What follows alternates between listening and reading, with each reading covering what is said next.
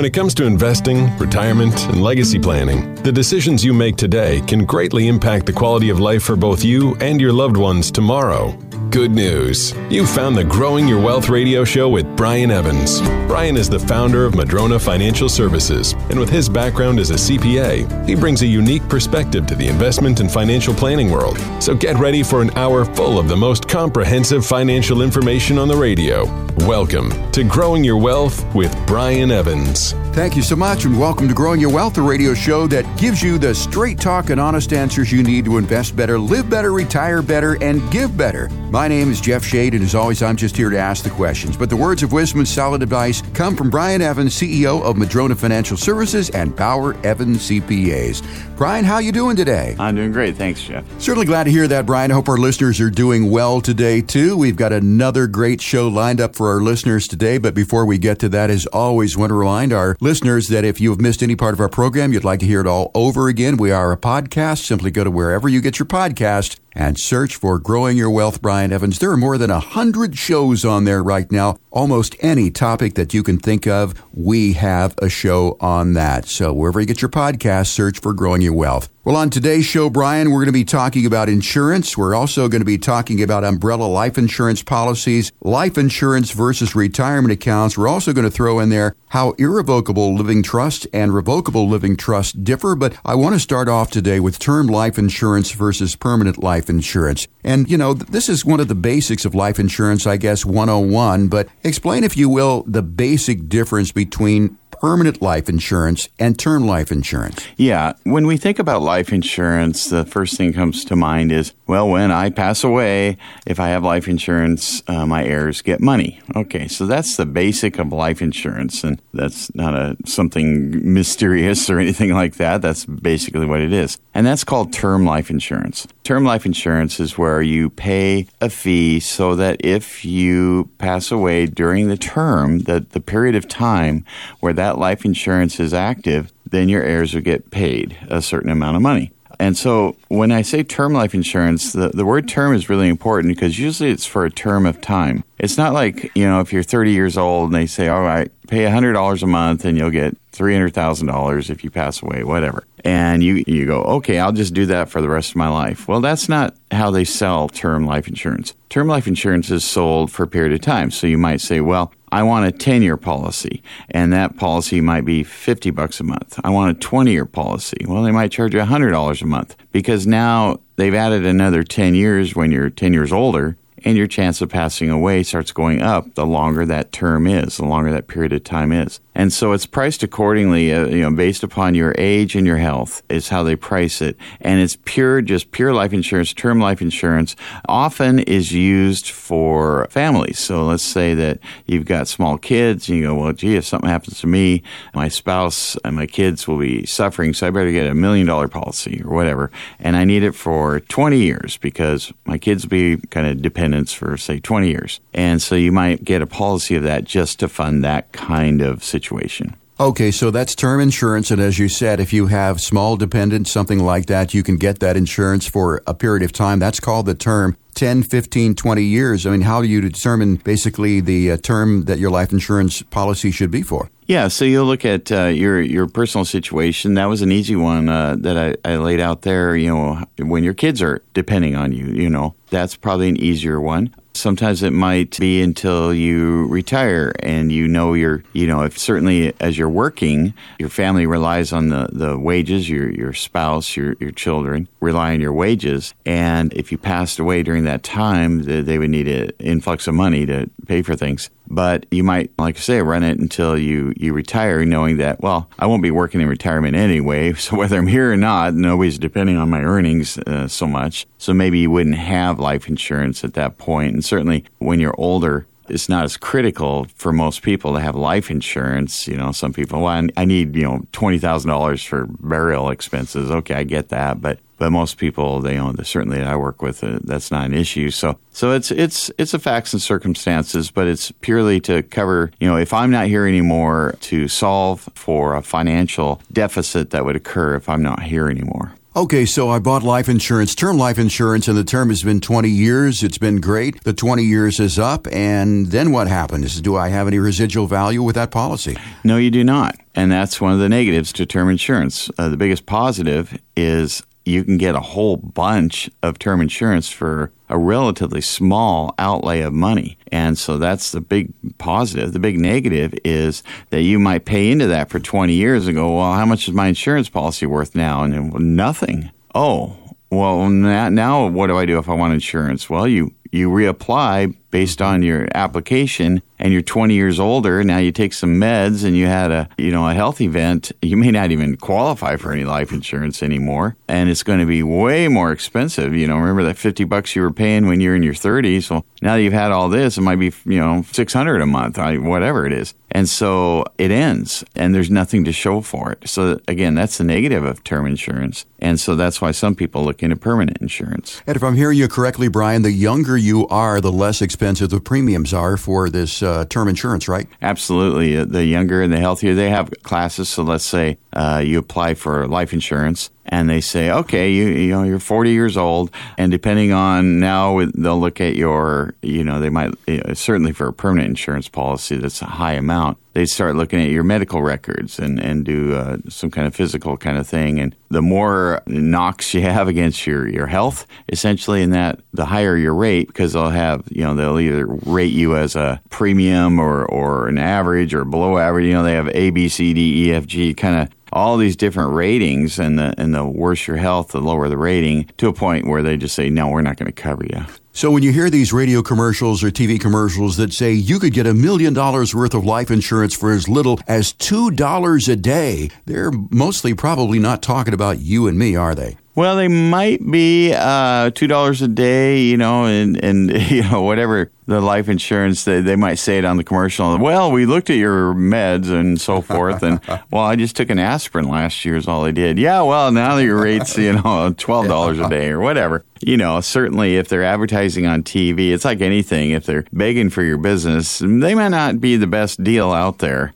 You know, if you go to a seminar with one of the people that put those on that, that do financial shows or send you a right. postcard and they're begging you, begging you, begging you to, to do their product, it might not be the best product for you. you know, you kind of got to use your judgment there. But, you know, they, they're certainly when they quote a rate on TV, they're quoting it for somebody in perfect health. Right, right. And so, yeah, the younger, the better your health, the lower the rate, certainly. Yeah, so if you're 30 years old, you're a non-smoker, you've never had a health event in your life and you have longevity and you know everything's exactly perfect, yeah, you could get that policy. But if you're 40 years old and like you said, you've taken an aspirin, maybe a little blood pressure medication, that rate is going to be higher. So that's basically term insurance. It's good for people who do have dependents and it is certainly less expensive expensive than the alternative. So let's talk about permanent life insurance. I've also heard the term whole life. Is permanent life insurance whole life insurance? Well, whole life is a permanent life insurance policy. Uh, usually you've heard variable, universal life, fixed index, universal life. LIRPs, life insurance retirement plans, whatever. There's there's different kinds of permanent life insurance. Basically, what it is, it's a term insurance policy with an additional investment. And it's much more expensive because you're buying two things. You're investing your money with the insurance company and you're paying for term insurance within that policy. And so as you age, the term insurance portion of that goes up, but you have an investment that you hope is also going up if it's invested properly within that life insurance policy. Now, some of the, the positives to this, you know, I just said it's more expensive. It costs, there's more of an outlay. But the positives are that you have, you, you know, you should have something forever for your heirs. That's why permanent, you know, obviously the word permanent comes from that. And so you're leaving something behind. You're leaving something that's tax free. You're leaving cash upon your passing, or you're providing for tax free cash flow during your own retirement. So, using, I mentioned the, the word LIRP, life insurance retirement right. plan, where you would have a policy that builds up enough cash value during your lifetime that you start borrowing against your future death proceeds during your lifetime as a, a retirement check to yourself that's income tax free that will be paid back upon your passing with the life insurance proceeds that are also income tax free. You might use it as an estate planning gifting tool. You can use it to fund uh, generational wealth outside of your estate in a trust. There's a lot of things you can do with permanent life insurance. And certainly I had a situation come up where somebody came in and they had this massive term insurance policy for most of their life, well, for at least, you know, 20, 25 years. Mm-hmm. And now they were in their early 50s and they were like, well, I, I need to replace this policy, but gosh, you know, I've paid $400,000 into this policy and I get nothing for it. And I said, that's right. And so we looked into premium finance fixed index universal life that was a little bit more than that, but it was going to be able, you know, we projected it would fund a ton of money for this person in retirement, income tax free, and have a death benefit greater than his, uh, the amount he put in, and so forth and so on in this situation. So permanent insurance is, is actually a solution to a financial planning thing, whereas term insurance is just to solve for something during a period of time. So permanent life insurance, that is a broad term, and whole life is just one form of permanent life insurance. If I'm going along, let's say that I have a 20 year policy, it's a term policy, and maybe seven years into that, I say, you know, I don't want to continue to do this. Is it possible that you can convert your term insurance to a permanent life insurance policy? It might be. Uh, very often it's not because it's, you're just buying strictly, you know, here's your policy, here's your payment, that you're going to do that. You know, there's so many variations of this. It's hard to cover all the variations. One way of looking at a permanent life insurance policy is it's kind of like a, a super Roth. And when I say super Roth, all I mean is that Roths have contribution limitations. And one of the great things about Roths, you put the money in, it's not deductible when you put it in, but when you take it out, it's income tax free. Well, same thing with life insurance. A couple of those attributes, when you pay for it, it's not deductible when you put money in, but when you take it out, you know, when you borrow against your future death proceeds, that can be uh, income tax free. But unlike a Roth, there's really no limitations to how much you can put in to a permanent life insurance policy. Is there ever a circumstance that you can think of where you may want to buy both whole life and term life policies? Absolutely. And so um, I'm a case in point. I have both right now.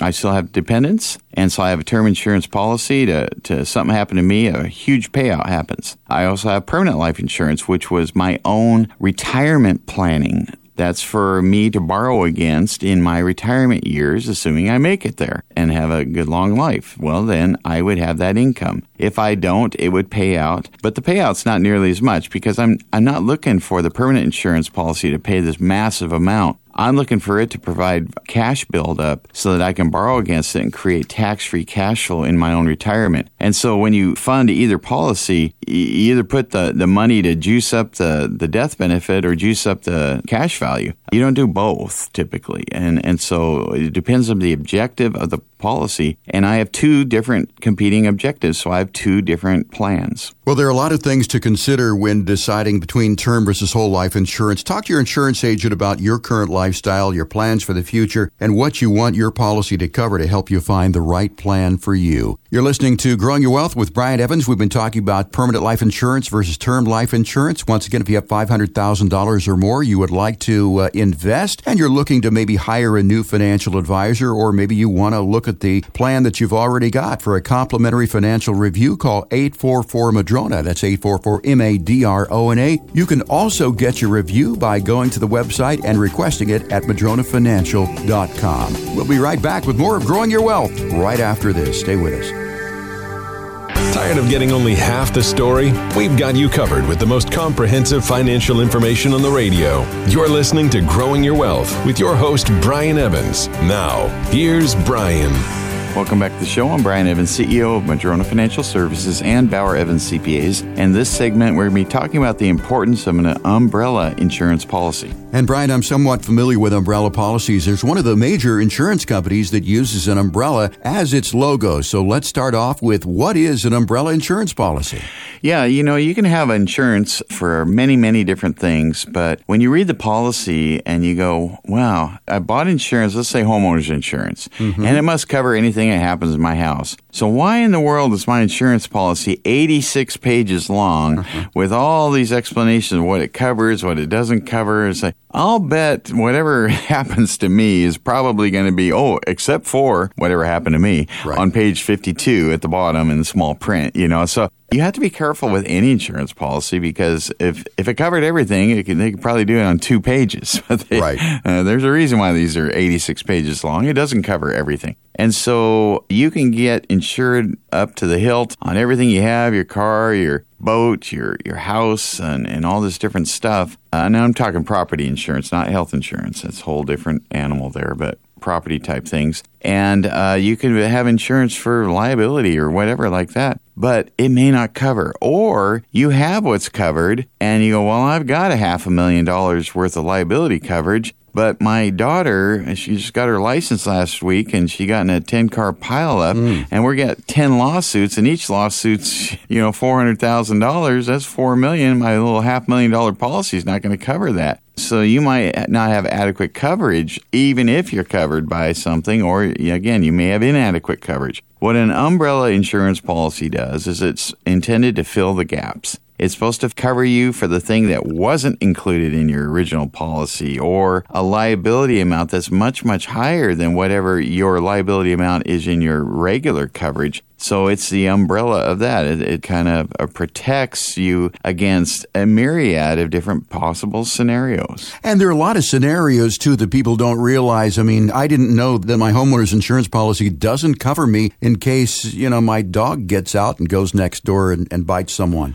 Well, I actually had that situation. I had rental houses, and uh, someone moved in. They had some little doggy uh, that they could carry around, a little cute little thing, wouldn't hurt a fly. And that dog evidently passed away, and they they got a different dog instead. Uh, you know, a pit bull, Oh, of course, wow. or Yeah. something like that. And they didn't tell me, and not that I know that I could have done anything about it. You know, landlord can't tell a tenant what kind of dog they can have or not have. And so uh, that dog jumped the fence and bit someone.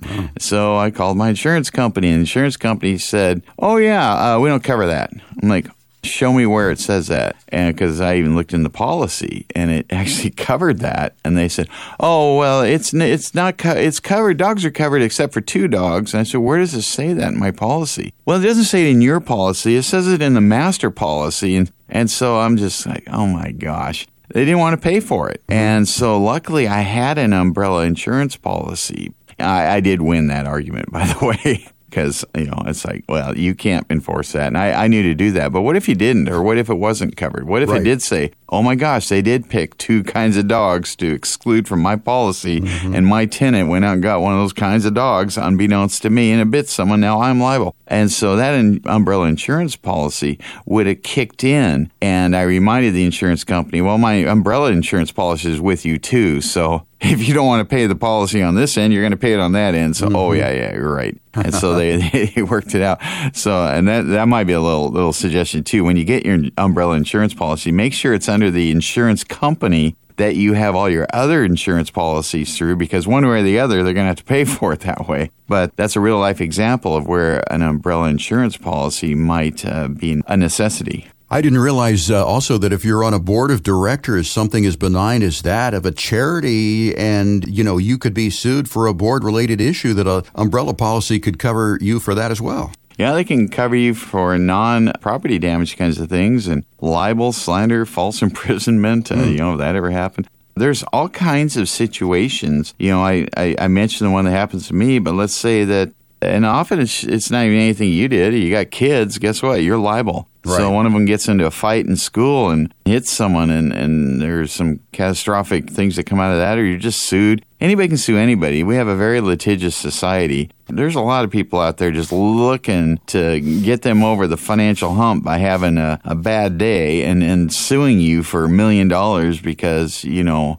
I tripped on your sidewalk that, you know, I had a piece of concrete sticking up a little bit and I hurt my knee. So, you know, I got to sue you. know, I'm just making this up. You know, I got to sue Right. you for a million dollars. Maybe they did get hurt or something. And, you know, the, the amounts that can be awarded are just astounding. And you look at your policy and you go, you know, when I signed up for this policy, it seemed like $200,000 of coverage was a lot. Mm-hmm. That doesn't seem like a whole lot anymore now that I'm being sued for a million dollars that I don't have, you know, and they're going to take everything I have. Well, think again, get that umbrella insurance policy. You know, I, Jeff, an interesting thing when I, I look at these different topics and we talk about them, mm-hmm. one of the things I do is I, I always want to say what it is, who it's for, who it applies to, and this in this case, I think everybody right. potentially. What are the detriments and what are the advantages of following through on this? And under detriments, I really struggled. I couldn't right. think of why someone would say, no, having an umbrella insurance policy mm-hmm. is stupid.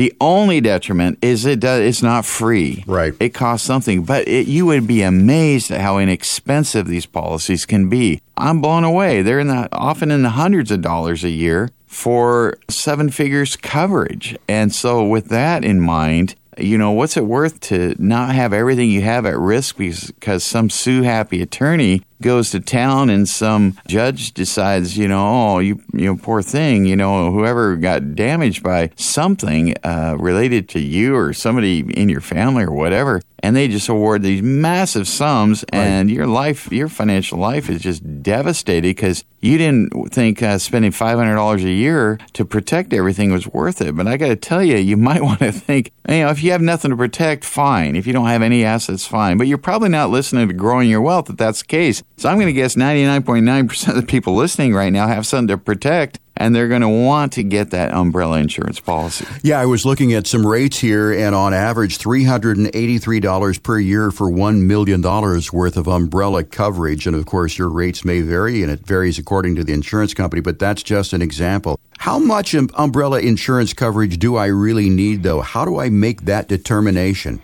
Yeah, well, I sure wouldn't stop at a million bucks. That sounds like a big number too. But certainly, uh, you look at the value of your assets. Now, if your assets are uh, $100,000, you probably don't need $5 million of umbrella insurance coverage. But, you know, you might look at your future income as a component there. If you're going to make millions of dollars in your lifetime, you might want millions of dollars worth of coverage there. Certainly, just getting a sense of how big lawsuits can be I think it's very regular that you know somebody gets an offender bender and they'll sue somebody for a half million to a million dollars right there. What if there was a three cars involved? And so now you might start looking at getting, oh yeah, you're right. So you might want to say, okay, maybe not one million or two million, or maybe five million that kind of thing. And so you might want to start thinking about a much bigger number than you might have previously thought. Now, again, they're not free, but with that number you just said, what if it's 400 bucks a year for a right. million? You right. got okay, maybe $2,000 a year to protect everything you have, mm-hmm. well, you might decide that's a pretty good investment in protection. You buy insurance for everything else. This one can cover enormous sums of money. So, again, it, I think it's uh, relatively inexpensive for what you can get. So, as I said, $383 for about a million dollars worth of umbrella insurance, very well worth it. How do we buy umbrella insurance? I think you said that most insurers do offer that sort of thing. Yeah, most insurers do.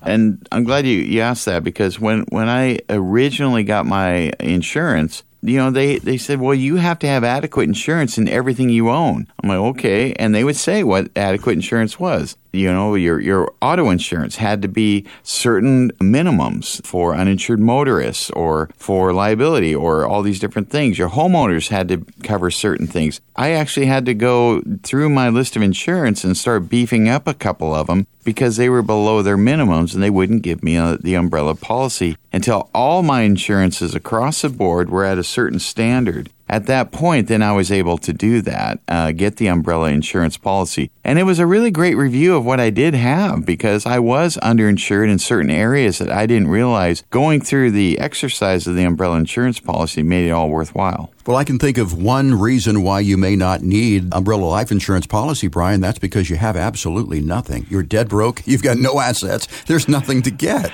Absolutely. Uh, and that's, again, I'm assuming that you're listening to Growing Your Wealth for right. a reason. You have some wealth to grow. That's so right. there you have it. That's why we're talking about umbrella insurance. And once again, if you have $500,000 or more to invest, you're looking for a complimentary financial review of your plan, call 844 Madrona, 844 M A D R O N A. And as always, you can check out the firm and request your complimentary review at madronafinancial.com. You're listening to Growing Your Wealth. We'll be right back with more after this. You can't build a house with just one tool, and you can't plan for retirement without an integrated, comprehensive strategy. If you want to get more information on the Madrona bundle of services, call Madrona Financial Services at 844 Madrona or go to madronafinancial.com. Now, back to more of Growing Your Wealth with Brian Evans.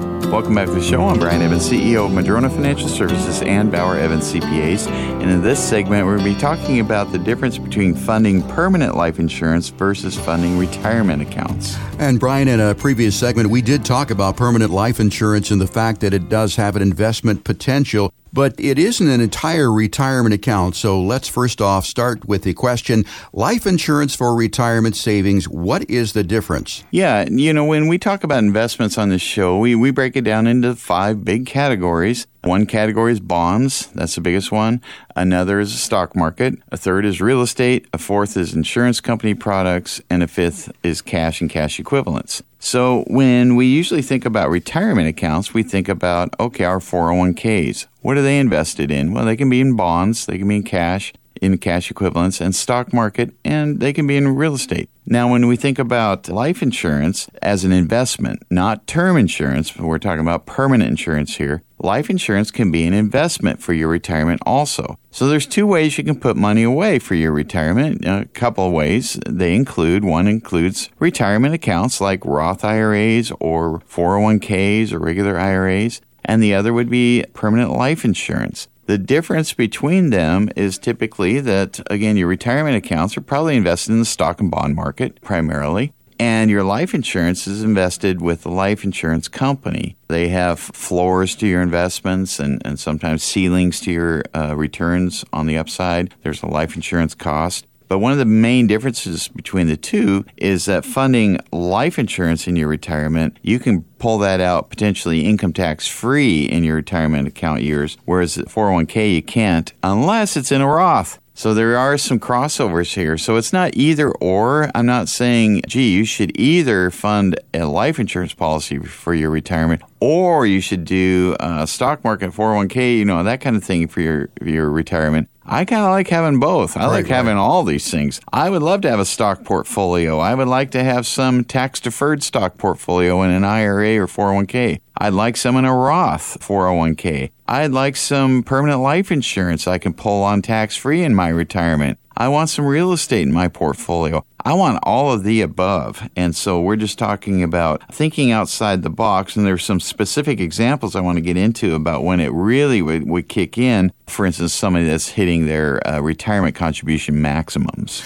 And you pointed out something I think that's really important that certainly piqued my interest, and that is the tax treatment. As you said, permanent life insurance, you can get the proceeds tax free, but with retirement accounts, you do have to pay taxes on those. So would the tax treatment be a reason to fund one more than the other? Uh, it certainly can be. And so let's say somebody's young. If I go back to when I started public accounting, and you know, I've said this on the show before, the Dow wasn't, I don't even think the Dow was, well, I know it wasn't. It wasn't 2000 yet. It was 1000 something. And now it's, you know, in the mid 30s or whatever it is. And so when I put money into a, a 401k, I took a little tax deduction. I, I was at a very low income tax bracket back then. I wasn't making a lot of money. And when I pay it back, boy, uh, that, that money grew a lot. And all that growth is going to be taxed at my highest marginal rate in my retirement, which I project to be pretty high. Mm-hmm. And boy, I'm going to pay a lot of tax. I wish they had Roth accounts back then, Roth 401ks. I could have put it into a Roth and had that grow my entire life and taken it out income tax free instead of paying 10, 20 times what I put in, paying the tax on that. And so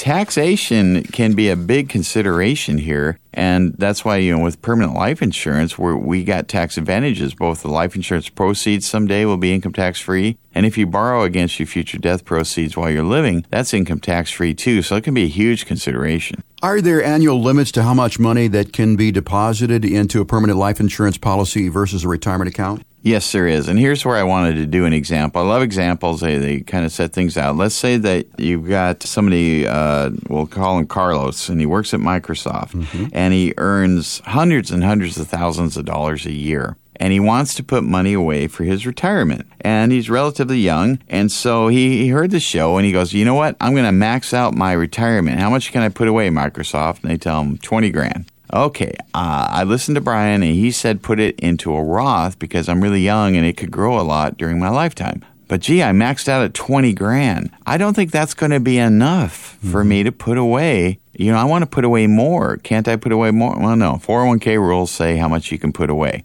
And that's it. Oh, that's all I can put in. I've had people come to me literally say, we could not save for retirement. I said, why not? They said, well, because we were maxed we were maxed at, you know, back then, you know, maybe 6,000, 10,000, 12,000. That's all we could put away. Like, well, that's all you could put away into a tax deferred investment. You could have put just regular money away or, or done other things like a life insurance policy. Oh, we didn't think about that. So here they were getting ready to retire. They had a couple hundred thousand dollars for the rest of their life, and I, was, I had to give them the bad news: you can't retire because they didn't put the extra away. And that could, that could be Carlos here. He's saying, "Well, I can only put away twenty grand. That's all they let me put away into the company plan. That's it." Well, Carlos, I got some news for you. You do not have to be limited to that. You can set up a non qualified account if you want to invest in the market and just put additional money into an account that you have access to or you can put unlimited funds into essentially, depending on your, your income and how much you can afford, but you can put almost virtually unlimited funds into a life insurance policy put away for your retirement plan where you would pull out cash flow in your retirement. There aren't any limitations. There is no 20,000 maximum or 6,000 maximum annual limitations on life insurance policy. You can have an overfunded policy, they call it. And uh, the IRS does not limit how much you can put away like they do limit how much you can put away into a Roth or a 401k. We're talking with Brian Evans about funding permanent life insurance versus investment accounts. Brian, what are some of the reasons that someone would not want to do something like this? Uh, one of the detriments to saying, you know, let's say uh, Carlos in this example, he said, "All right, I'm putting twenty thousand dollars into the stock market in my Roth 401k, and I'm going to put an additional thirty thousand into a leveraged life insurance policy in the future." But then I find out Carlos doesn't have good health, and mm-hmm. he's got all kinds of problems and so forth probably not, you know, he's not going to get approved, or the life insurance component is going to be very expensive because he's got to go through a physical, and the life insurance company is going to go, ah, you're high risk. And instead of having a, a low underlying life insurance component to that, it's going to be very expensive. So you do have to qualify for life insurance. And so, you know, maybe in this example, I'm using somebody that's young, but, but let's say you're, you're listening, you go, yeah, I'm 55. I want to do that life insurance thing you may not have enough time to make it really work out for you. And maybe you do. Uh, if you're 65, probably not. So if you're getting too old or your health is not great, you probably aren't going to qualify for life insurance or it's going to be too expensive to make the numbers work. So it's a case by case basis as to whether the permanent life insurance policy is a good idea. But I can tell you the younger you are and the more you make, the easier it's going to be to make permanent life insurance part of your retirement plan so that you have access to cash flow in your retirement income tax free no matter what the future income tax rates are. Brian, some people listening to this may be thinking about the liquidity of uh, either of these permanent life insurance versus retirement accounts. Uh, can you comment on, on that? Which is more liquid? Yeah, I would say the retirement accounts are more liquid. However, in both cases, these are long term investments for your later part in life. Uh, generally, retirement accounts you can't really access without penalty until you're age 59 and a half. And so, and with life insurance, it's not like, oh, I'm going to invest in three years and start pulling money out. It doesn't work that way you got to have a long time to invest in life insurance for them for the numbers to work out. When I say long time, I might be talking 15 years or you know at least on that. So this isn't something that you know. I think I'm I'm 70 years old. I'm going to start a life insurance policy. No, that's probably not a good idea. If you're going to put money away, you may not, you know, you got to be working to put it into a retirement account. So you might start with that and determine whether life insurance makes sense. So again, it's facts and circumstances, but certainly the younger you are listening to this, and maybe you're listening and go, well, it's not great for me, but maybe my kids need to hear some of this. And and they might consider doubling up because I can tell you that in our example, the, the fellow working at Microsoft here is going to really appreciate later in life that instead of just 20 grand a year, he, in my example, he put another 30 into a leveraged permanent life insurance policy a year. So he's putting 50,000 a year away. into a couple different buckets that when he does hit retirement someday, way down the road, decades from now, he's going to look back and go, boy, that was sure wise because now I, I got options. I got choices. I got tons of buildup in both of these accounts. And so I get to choose my freedom, whether I keep working or not. You get a lot more flexibility for your retirement planning. And once again, I would imagine that this is not a case of either or permanent life insurance versus retirement accounts. It's good to have them both. Yeah, I would say the, the bedrock is the retirement account. And then if you say, in this example again, if you say, well, I have additional money I want to put away for my retirement, that can be a good place. And, and real estate's a good place too. You know, there's, there's a lot of different places to put money. And, and certainly if you're talking to a financial person, they're pushing you into one product, beware because that's probably all they sell. And it may or may not be appropriate for you but you'll never know from them if that's all they sell. Because mm-hmm. yeah they're a hammer and you're a nail. And so make sure that you know there, there's somebody that says i like real estate in the right example you know situation. I like the stock market in the right situation. I like annuities in the right situation. I like life insurance in the right situation. I don't like any of those in the wrong situation. And so that they have access to everything and they're they're agnostic as to where you put your money. I think is a very critical thing when when determining what financial advisor you want to work with. Make sure they're agnostic as to where you put put your money that they're just trying to solve for the best solution for you and you alone, not solve for the best situation for themselves. We've been talking about funding permanent life insurance versus retirement accounts with Brian Evans of Madrona Financial Services and Bauer Evans CPAs. Once again, we are a podcast. Search for this particular show here in the very near future, along with all the other 100 plus shows that we have posted there on all sorts of different topics. Once again, if you would like a complimentary retirement review or a financial review with the advisors here at Madrona Financial, call 844 Madrona to get your complimentary review. 844 Madrona. You can also request it online at madronafinancial.com. You're listening to Growing Your Wealth. We'll be right back with more of our show after this. Do you ever worry if your CPA and financial advisor are on the same page? You won't have to if you call Madrona Financial Services at 844 Madrona or visit them at madronafinancial.com. Now, back to growing your wealth with Brian Evans. Welcome back to the show. I'm Brian Evans, CEO of Madrona Financial Services and Bauer Evans CPAs. In this segment, we're going to be talking about the differences between revocable trusts and irrevocable trusts. And Brian, that is something that we've touched on in past shows revocable trust versus irrevocable trust. So in this segment, let's start with the basics. I think I know the obvious difference, but I'm going to have you give us a little bit of an overview on both of those. Yeah, no, certainly it's the obvious one as well. One, I believe you can revoke, and one you can't. Okay, we'll start with that. But revocable living trusts are a different kind of trust. Of revocable living trusts, think of more like a will. It's really akin to a will, whereas irrevocable trusts are not a will. They're they're not akin to a will. So there's there's the first differentiation. So when you're doing your estate planning, certainly people that are looking for us to do a financial plan for them, I'd say on average 50% check the box, do you have a, a current will or living trust? And 50% say, no, I do not. So half of you listening, focus in on this because it's really important for you to have a, a will or a revocable living trust, two similar instruments that do things differently, but they're both to make sure that you've got things taken care of upon your passing. And so, one of the primary reasons, though, is not who you leave your money to. The primary reason to a will or a re- revocable living trust is to make sure your health care directives and your power of attorneys are in place. Because if you get in an accident and decisions need to be made, you want your spouse or loved ones or whoever to make those decisions. And if you don't have those documents, they don't get to.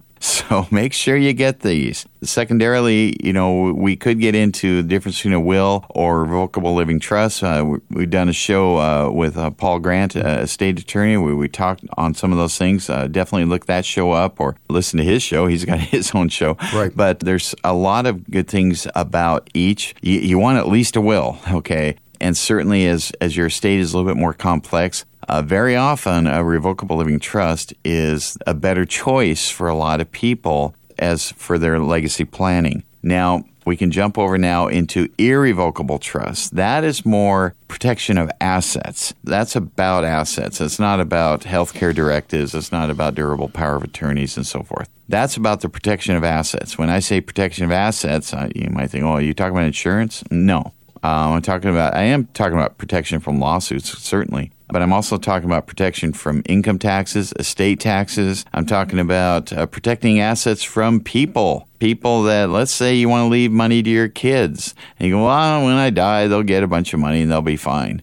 Well, what if they get the money and they're married to a spouse who's waiting for you to die? The money comes over, they get a divorce, they get all the money, you know. No, yeah, that's right. Well, what if you leave it to a kid that doesn't know how to manage money? What if you leave it to a kid that has a propensity to, to like drugs or uh, alcohol or, or does some bad things?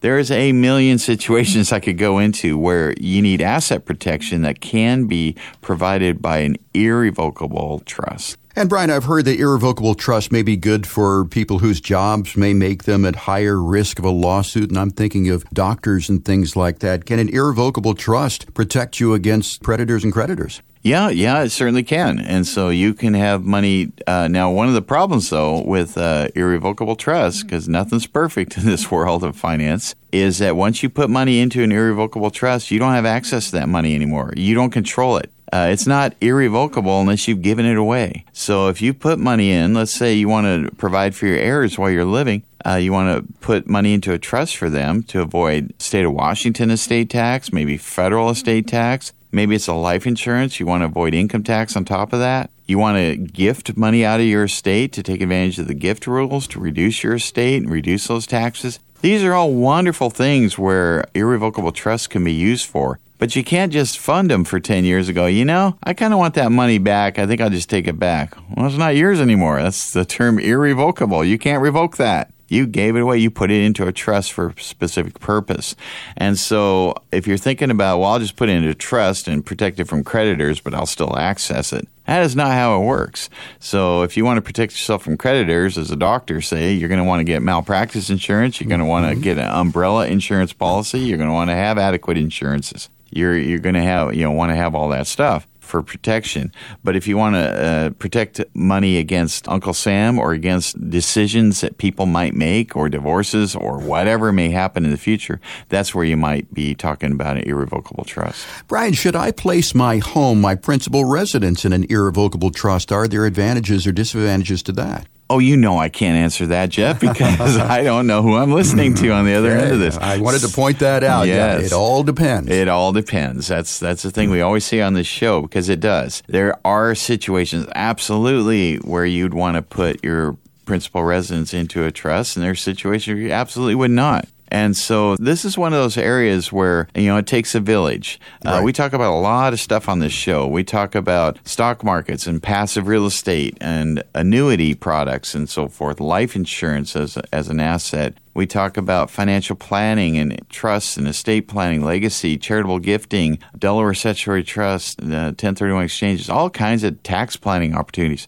But we can't do everything. We cannot do your estate plan by ourselves because we are not estate attorneys. You need an estate attorney to do that working with your financial advisor and or your CPA to create the team that can do all this. You might need a real estate agent. You might need a bank. You not, might need a business broker. You need a, a team to get things right. Even with uh, premium financed uh, life insurance, I consult with a firm outside of our own and we, we partner up on these because they're very complicated. So it's important to have that team. Now, certainly in my line of work, being a registered investment advisory representative and a CPA, and our firms being able to offer many different things, we can assist in the process of all kinds of financial planning opportunities, but very often we're going to need to uh, bring someone else in. And this would be one of those areas when we're talking about tr- setting up trust. You need a trustee, you need a, a, trust company, you need an attorney,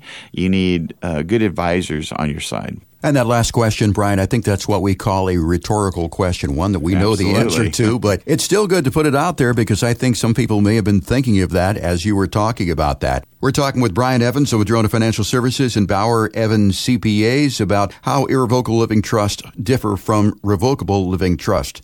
Brian, what are some of the main parties involved in an irrevocable trust? Well, yeah, you've got your, your grantor, whoever uh, sets up the trust. You've got the trustee. That's the person that makes decisions relative to that. It could be you but uh, often it's somebody else because often these trusts are set up, let's say, upon my passing. Like in my own revocable living trust, if I passed away, money's being put into a trust for a beneficiary, and beneficiary might be my children. It doesn't just go to them. And so the trustee, I'm no longer around. I'm not able to be the trustee. And so the trustee will make decisions on behalf of my children because they're the beneficiaries. And so I'm the grantor, but we have, you know, now we have three different things here. So you got to be thinking about, well, who's going to be the trustee if I pass away? That's a tough one. And we, we've done a, a whole radio segment on just selection of trustees and all the all that can go into that. Because some people don't have somebody. Well, maybe it's going to be my spouse or my older brother. Well, if your older brother's 90 he's got dementia, that's not a good choice for a trustee. You know, so sometimes you got to think about that. You can get a corporate trustee uh, a corporation that'll be around to make uh, those kinds of decisions.